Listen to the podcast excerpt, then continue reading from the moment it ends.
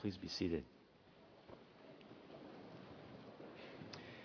Well, as you know, these past few weeks, we've been looking at counterculture. What it means to live counter to our culture in refreshing ways that help people to see Jesus when they see us. And today we're going to take a look at fear in a countercultural way. Lord God, we praise you and we ask your help this morning. Lord, help us to hear you. Help us to hear your voice, your voice of assurance that leads us into trust. Help draw us close to you that we can hear how you want to invite us to live lives of freedom and joy against any fear. And we pray in your name, Jesus. Amen. Well, fear does play a big role in our culture. If you were to have driven past Bellevue Square just last week, last Saturday morning, you would see people lining the sidewalk, down the sidewalk and around the corner, all standing in line to try out for a chance to be on a TV show called The Apprentice. Why are they standing in line? For a chance to be fired. to be fired from a phony job by a phony boss. And if there's anything on that show that's not phony, we'd have to ask Donald Trump's hairdresser to find out. but the reason is because fear sells. And finally, we have a show that gives us a chance to deal with one of the most basic and common fears, which is the fear of being fired, the fear of being rejected. And we'd rather laugh at it than cry at it. Laughing is bitter. You can just flip on the TV any night of the week and you're guaranteed to get a fresh dose of fear. We love to watch movies and TV and buy books and newspapers that all dish out fear in bite sized morsels. Why? Because it sells. They have a saying in the news business if it bleeds, it leads. And the irony is that while we've become more afraid, the world has actually gotten safer. Take a look at this news that might surprise you. Life expectancy in the U.S. doubled during the 20th century. During the 1990s, the murder rate dropped by 20%, even though TV news shows talking about murder increased by 600%. In the past decade, the number of drug users has decreased by about half. Yet parents, when surveyed, will still list drug use as the number one fear for America's youth.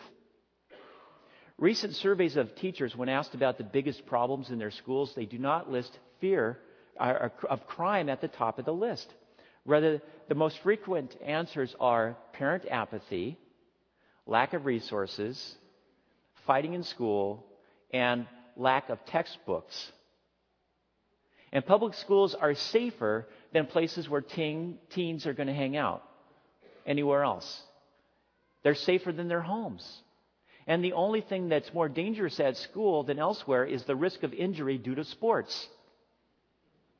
Yet our culture seems obsessed by fear. You know, it's almost impossible nowadays to buy a diving board or to install a big swing set in a public park. And so many ladder manufacturers have gone out of business, and we've got warning labels on everything from lawnmowers to Legos. And I just picked up a bag of landscaping rocks last week, and I was amazed to read the warning label. Warning, not for ingestion. Keep away from children. Where were they when I was a kid? Maybe, maybe I wouldn't have eaten so many rocks.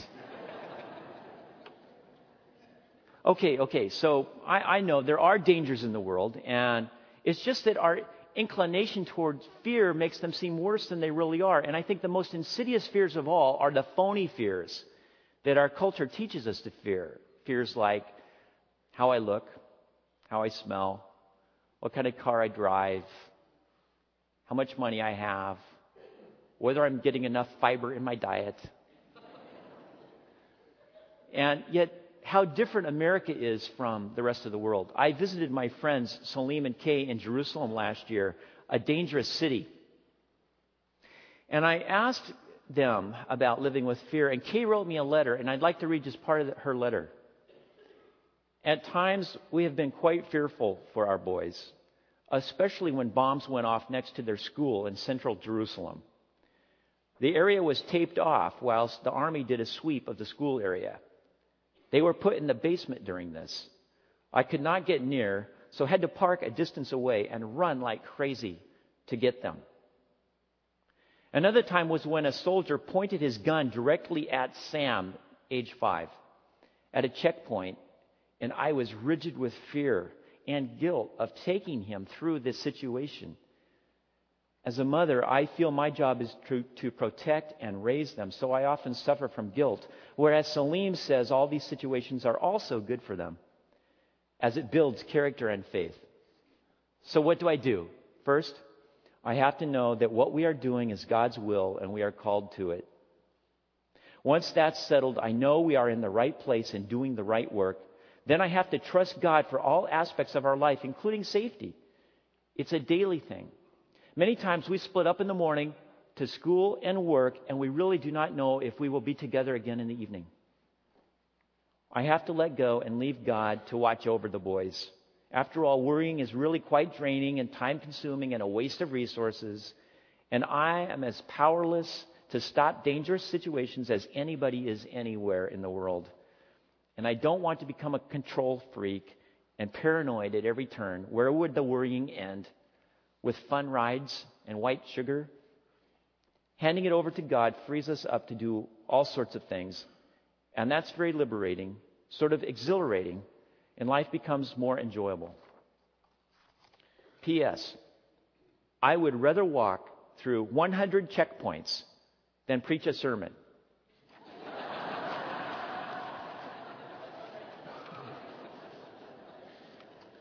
Well, Kay and her family are witnesses to the Messiah in a land that rejects him. And it's been pretty much the same story for 2,000 years now. That hasn't changed. It's the same danger that Terry just read about in these words from that passage in Luke. Look at what Jesus is saying to his friends. My friends, don't worry about being killed. This is what they're worried about persecution. They're worried about being killed for their countercultural faith. But you know, persecution has always been a good thing for the church because it's always forced the followers of Jesus to live countercultural lives. Persecution has always forced the people who love Jesus to think about what it means to live a life that looks different from the world around them. Down through the centuries, People who love Jesus have been living as though they weren't afraid of danger, even to the point of death. There have always been people who lived as though they were aware of some greater authority from beyond the world and some something bigger than the dangers of the world. There have always been some who have kept on being willing to speak the name of Jesus, even in the face of threats. Some who have walked into slums to treat infectious diseases. Some who have stayed in cities infected by plagues in order to take care of perfect strangers. Some who have been willing to go in and rebuild schools and hospitals that had been burnt down. Some who are willing to stand in the face of injustice and stand up for what is right, even though it meant getting fired from their job. Some students who are willing to defend the unpopular kid, even though it meant getting laughed at by the others. There have always been people willing to live refreshing lives that were countercultural and not afraid of what the rest of the world was afraid of. There's something refreshing about those people that makes them different. And I don't think it's because they never got afraid. I don't think that's what Jesus is saying here. Heroes aren't fearless. They're simply people who know someone or something bigger than their fears. Fear can be a good thing sometimes, like when a three year old tries to run into the street or when we come face to face with a tiger in the jungle. Adrenaline can be a good thing. So that's not what Jesus is talking about here when he says, don't be afraid. He's talking about another kind of fear. The kind of fear that leads to worry. The kind of fear that takes us out of the present moment. The kind of fear that causes us to worry and fear things that we can't control anyway. Jesus tells us there is only one whom we should fear. The one to whom God has given all authority in heaven and on earth. The one who has the power to cast into hell. Yes, I tell you, fear him. When we fear God, then we listen to God. And when we listen to God, we hear Him say, Do not be afraid. This is the story of the Bible cover to cover, from the Garden of Eden till today. It's the story of people who have run and hid from God, even though God keeps on proving His faithfulness. Listen to what he says to Joshua as he prepares to guide the Israelites into the Holy Land. He says, Be strong and courageous. Do not be frightened or dismayed, for the Lord your God is with you wherever you go. The timeless wisdom of Proverbs. Do not be afraid of sudden panic or of the storm that strikes the wicked, for the Lord will be your confidence and will keep your foot from being caught. He said to Isaiah the prophet, who was being persecuted, Do not fear, for I am with you. Do not be afraid, for I am your God. I will strengthen you. I will help you. I will uphold you with my victorious right hand. He said to Daniel, whose life was at risk under an evil king, He said, Do not fear, Daniel, for from the first day that you set your mind to gain understanding and to humble yourself before God, your words have been heard, and I have come because of your words. And then finally, Jesus. That night when he was walking out across the water, and the disciples were in the boat, and they were terrified. And they were saying, It's a ghost. And they cried out in fear. But immediately Jesus spoke to them and said, Take heart, it is I. Do not be afraid. So all fear comes down to this one question Can I trust God? I remember the day that I took the training wheels off of my son's little orange bike. And I was running along behind the bike, holding on to the back of the seat with my hand. And he was terrified, panic, fear. Daddy, Daddy, don't let go. And he kept wanting to stop and look behind him to see if my hand was still holding on to the back of the seat. And I said, Don't worry, son. I won't let go. I promise. Jesus has given us the same promise. He says, Don't worry, I'm with you. Always. But how do we know? How do we know there's a God? This may be our ultimate fear that, that he's not there and that religion is a lie. That's the most loneliest place in the world. That's, that's a place where we have nothing to depend on but ourselves. And we know how frightening that is. The ultimate fear can I trust God?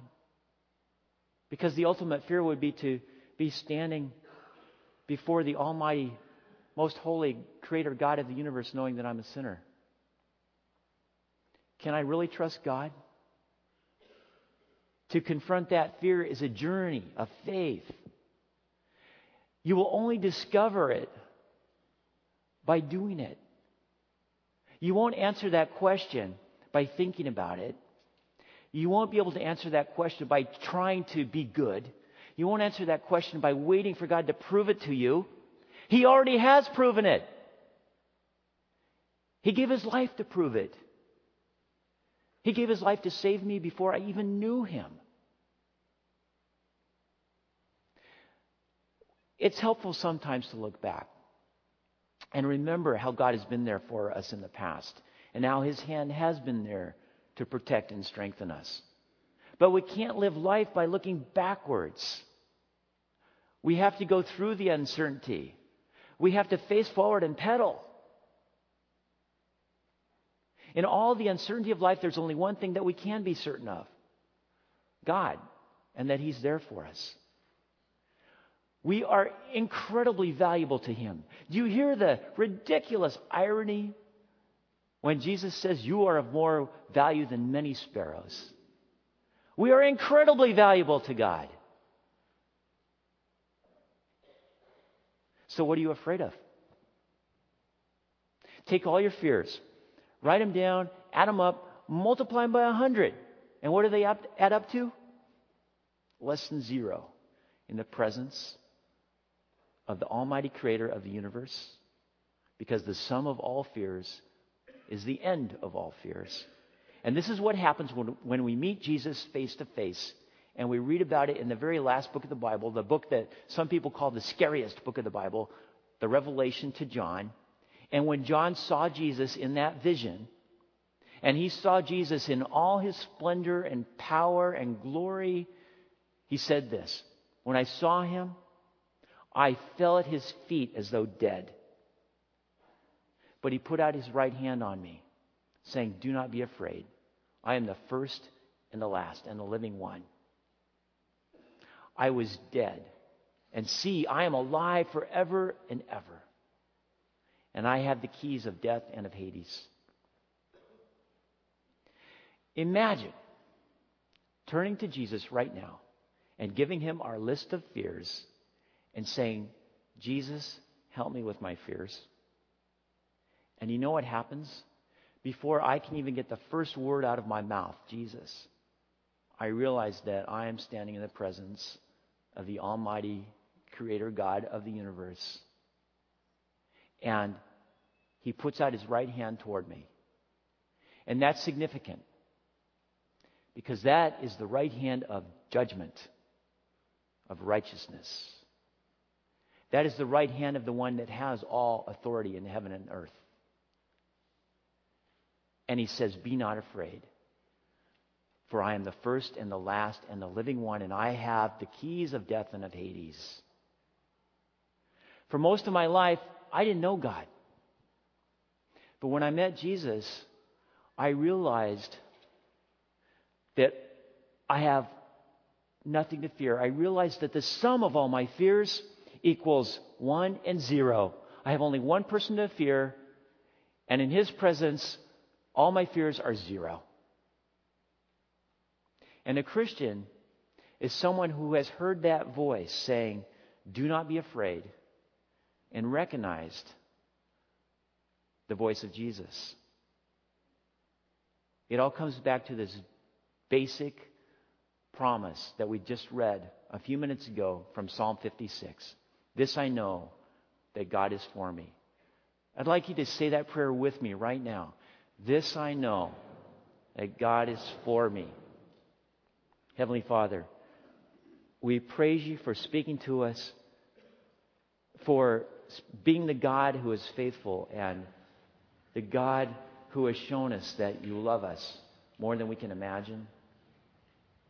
Dear God, help us to stay close enough to you to hear your voice when you say, Do not be afraid. And then take our fears, Lord. Take them away from us and leave us only with you. We pray in your name, Jesus. Amen.